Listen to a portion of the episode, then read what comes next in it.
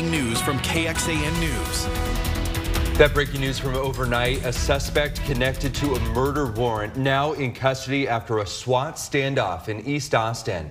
Thanks for joining us. I'm Tom Miller. I'm Sally Hernandez. APD confirming it served a murder warrant to a person, but it's not saying exactly yet which murder this is related to. We know officers responded to a home on Braes Ridge Drive near Cameron Road and 290 around 5 o'clock yesterday afternoon. The suspect would not come out of the home, so officers called in the SWAT team. Around 11 o'clock, they got the suspect to come out. No one was hurt. First warning weather with meteorologist Kristen Currie. Well, happy Friday to you. Here's a live look outside, taking you down to Hays County. A rock dirt guard camera in Buda, not showing us anything worrisome here. We've got a mainly clear sky up top. Temperatures look great underneath. We're at 83 in Kingsland, 80 in Cherokee, 81 in Castell. Your hill country numbers pretty much in between those upper 70s and low 80s. Not too far from that here in the Austin Metro. It's 79 degrees right now in Austin, 79 in Pflugerville, same thing in Manor, 78 in Driftwood. Kyle coming in in those upper 70s as well. And our eastern counties, 80 in Smithville, in La Grange, Giddings at 80 as well, 78 as we get into the Rockdale area. So pretty much upper 70s to low 80s everywhere you look. Getting back to the low 100s today. Probably not surprised to see that 105. We've been looking at temperatures hovering near 105 for the last several days. Today's heat index will be pretty close to those actual air temperatures across most of the area too. Your wildfire danger is high for most from Hill Country, Austin Metro, and, and eastern counties. Everybody underneath that yellow color, we need to be very mindful of what we're doing outside. And We'll talk a little bit more about why that wildfire threat is increasing as we get into today, coming up in your first warning forecast. But some new updates here in an exclusive interview in NBC News. The new CDC director is highlighting the emergence of what they're calling heat officers in local governments to help manage the extreme heat wave hitting many parts of the United States we're seeing for the first time where folks are um, designating someone as the, you know, in charge of responding to the heat. Now, this morning on the Today Show, what scientists believe is behind this unrelenting and overwhelming extreme heat that's been baking states from coast to coast, including here at home. Thank you, Kristen. Austin City Council took a big step toward what many say is a new affordable housing solution. That's right. It's moving forward and it's allowing people to build more housing on smaller lots. KXAN's Grace Reader looking into the change and why hundreds of speakers waited hours to voice their opinions on the proposal. Thank you Please vote it down. Thank you. Speaker after speaker after speaker. Roughly six hours of public comment. The most public comment that I've seen in any council meeting. Hundreds of Austinites showed up to Thursday's city council meeting, most of them to speak about item 126, which starts the process to reduce lot size requirements, meaning homes can be built on smaller chunks of land and could allow up to three units to be built on a single family lot, such as townhomes, instead of just one house. Allow these middle income earners to live in the city. It's entitlements with no affordability requirement. When council finally got to their agenda, the council member who wrote the resolution, Leslie Pool, took some time to address what her resolution does and doesn't do. I'll start with what it does not do. It does not eliminate single family zoning districts. And importantly, it does not make any changes today. What it does do, Pool says, is tell staff to start looking at the process so that in the future, owners of single family lots could choose to build more there. Both council members Mackenzie Kelly and Alison Alter voted no on that resolution. This will incentivize the demolition of existing homes to build newer, bigger, more expensive structures. But it ultimately passed. I think that will go a long way toward bringing down the cost of housing uh, in Austin. Grace Reader, KXAN News. Austin City Council also approved a plan to bring back retired police officers to work special events. So we're talking about ACL, the Austin Marathon, things like that. Those officers are going to have to go through training. They're required to have retired honorably, meaning they didn't leave under investigation. The goal is to help fill the gaps while APD deals with its staffing crisis. Travis County judge will soon decide whether Texas's near total abortion ban needs clarification on when exceptions are allowed. The Texas law prohibits most abortions, but carves out narrow exceptions when a pregnant woman's life is at risk from complications. Doctors perform abortions outside of those parameters risk life in prison and a fine of up to $100,000. Two physicians in court yesterday from outside the state voiced concerns about what they see as gray areas in the law for when doctors should intervene to abort a pregnancy. We also heard from the state's first witness, an OBGYN who says the opposite, saying doctors' fear of prosecution is baseless and the exceptions are clear. They should have known they could offer intervention in that situation. They did not need to wait until the women were on the verge of dying and going to the ICU before they intervened. The case is now in the hands of the judge. Now, the judge could dismiss the suit or grant a temporary injunction, forcing the state to clarify types of scenarios. If that happens, the state would likely appeal. Looking in depth, since Texas enacted its abortion restrictions, the state has seen a spike in infant mortality. 2,200 infants died in Texas last year. That's 227 more than the year before, or an 11% increase. At the same time, infant deaths caused by severe genetic and birth defects rose by 21%. And it comes after nearly a decade long decline between 2014 and 2021. Infant deaths had fallen by 15%. What is next for the man found guilty of a shooting at a North Texas high school? And a COVID federal policy that allowed some federal inmates to leave prison could be changing. Investigators digging into the policy here at KXAN and the federal ruling that inmates have been waiting to hear about whether they need to go back. Good morning, a live look outside from Buda down south in Hays County and an early start to your Friday morning. Hopefully you have some fun weekend plans ahead. Want to turn back to the news now, and a man could spend life in prison for a shooting at a North Texas high school. The punishment phase of Timothy Simpkins' trial begins today. A Fort Worth jury found him guilty of attempted murder. The case is over a 2021 shooting inside Mansfield's Timberview High School. The jury deliberated nine hours before reaching its decision. Police and prosecutors say Simpkins fired a gun during a fight in a classroom and hurt three people. His attorneys argue self-defense, saying that he feared for his life. Simpkins did not take the stand in his own defense.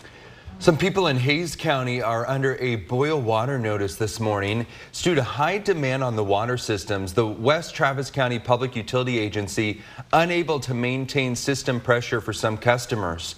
According to the agency, the boil notice was issued for customers on the Highway 290 system and then also some along Hamilton Pool Road. If you are in those areas, you're going to be notified when the water is then safe to drink.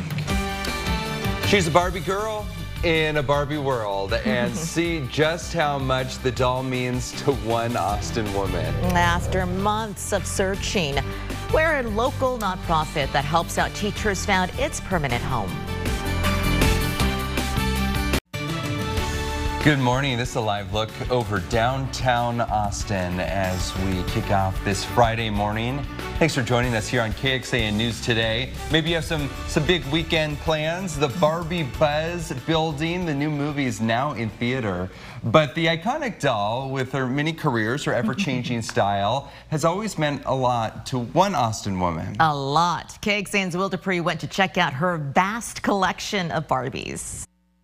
This would be the Barbie room. Diana Harris is surrounded by more than 400 Barbie dolls on display, and her full collection does not even fit in this room. We're maxed out at this point. Like, I can't get one more doll in here.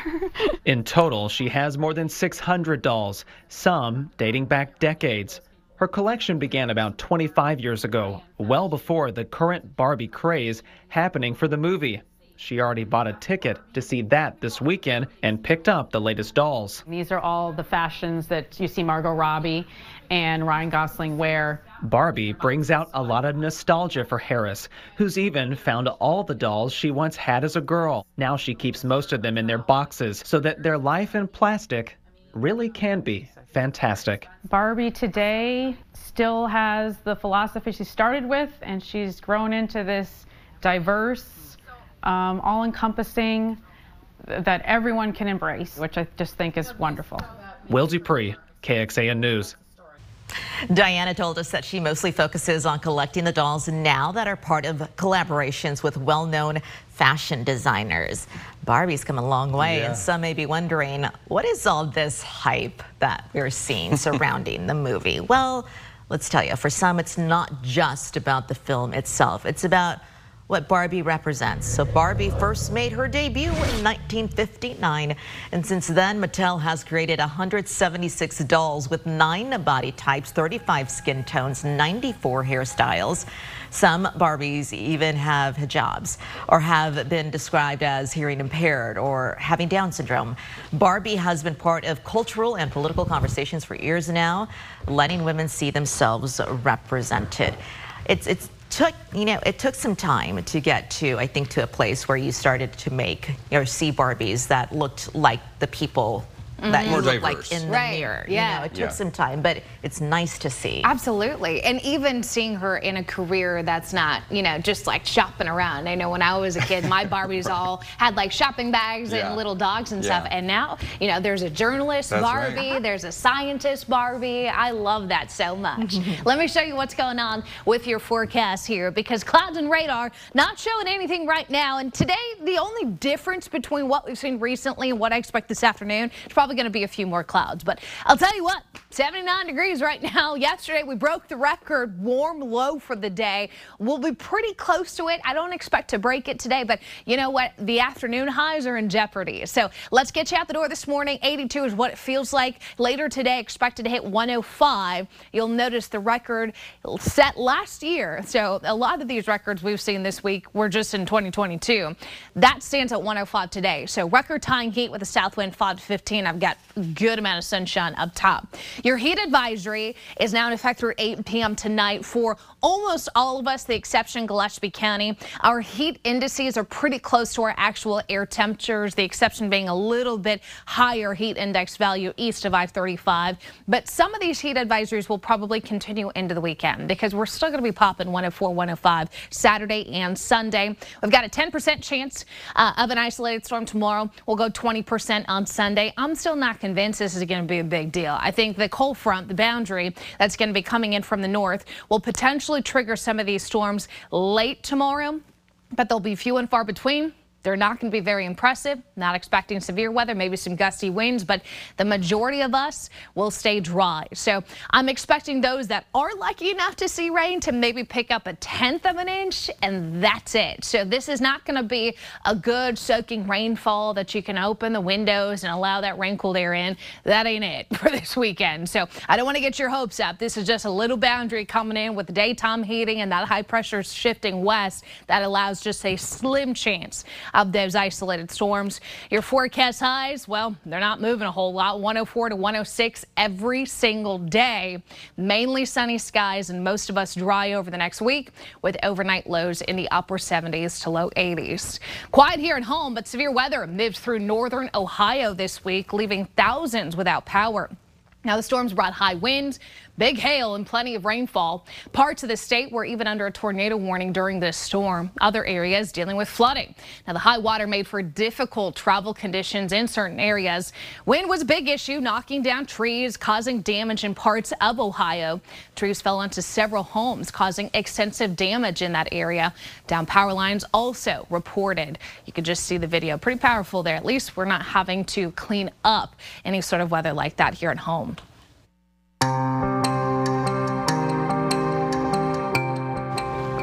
Thousands of people convicted of low-level federal crimes then released during the pandemic will not have to go back to prison.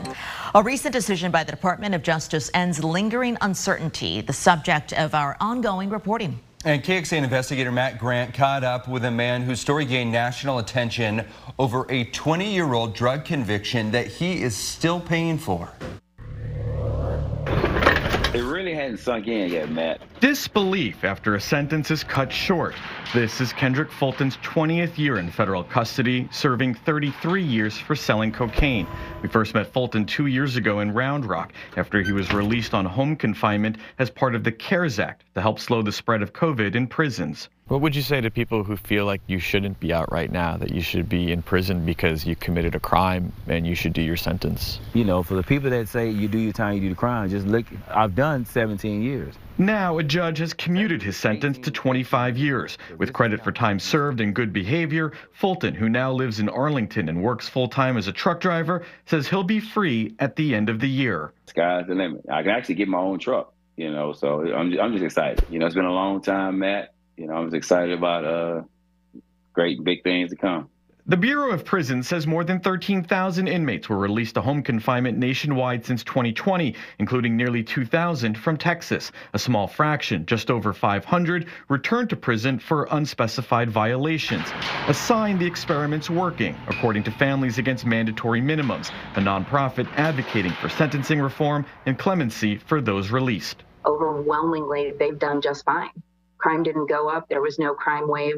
The CARES Act home confinement program is a wild success and it should be made permanent.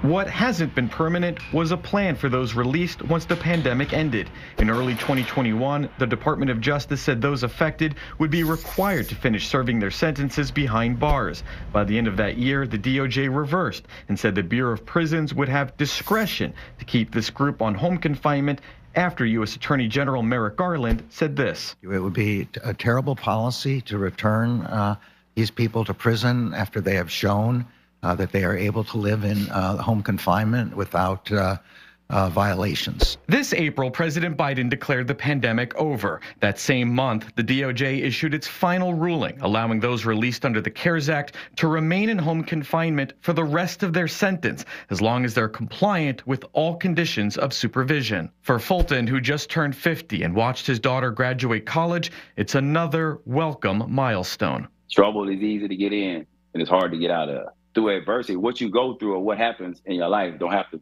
define you. You know, you can always get better by a situation. Matt Grant, KXAN investigates.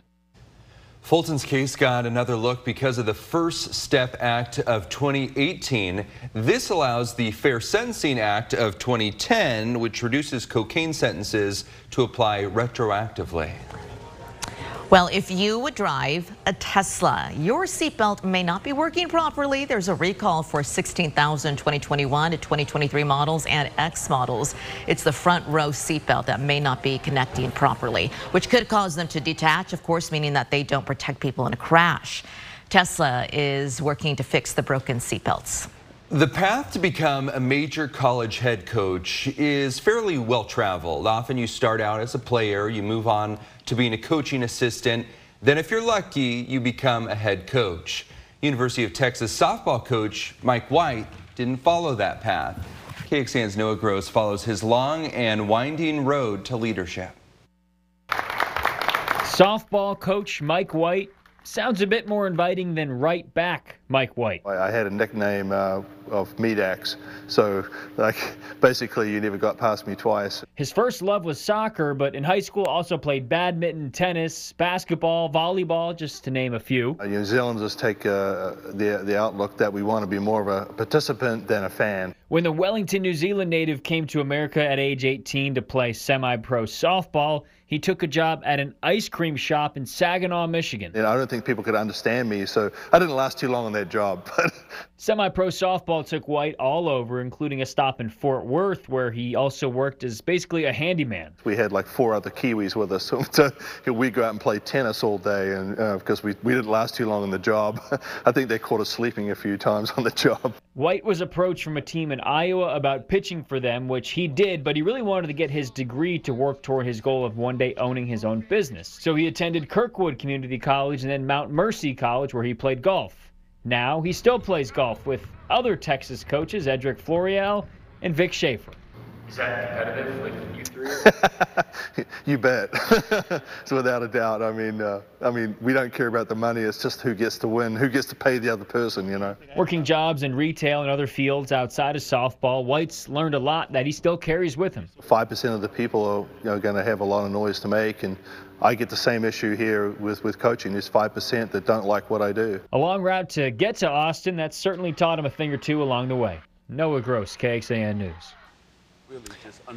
An NBA legend is now part of a legendary NFL franchise. Magic Johnson is the new in the new ownership group that's taken over the Washington Commanders. The Today Show's Craig Melvin sat down for an exclusive one-on-one interview with Johnson and asked how he planned to move the team beyond the scandals it experienced under previous ownership. You know, there have been a lot of reports about the previous regime, the toxic workplace Mm-hmm. culture, the exploitation of, of cheerleaders. Just depending on who you talk to, it was not the best place to play or work. How do you fix that? How do you turn that around? Craig, that's a great question. Well, first of all, you have to uh, let the employees know that you respect them and it will be a safe place to work. And we want you to have a winning attitude too. See, the owners just can't have a winning attitude. It's got to trickle down to the employees, and then it's got to trickle down to the coaches and trickle down to the players. So if we respect them, they will respect us and go through the wall for us. Thanks for joining KXAN News today. You can also listen to KXAN News Nightly every weekday after 5:30 p.m. for in-depth coverage on what matters most to you.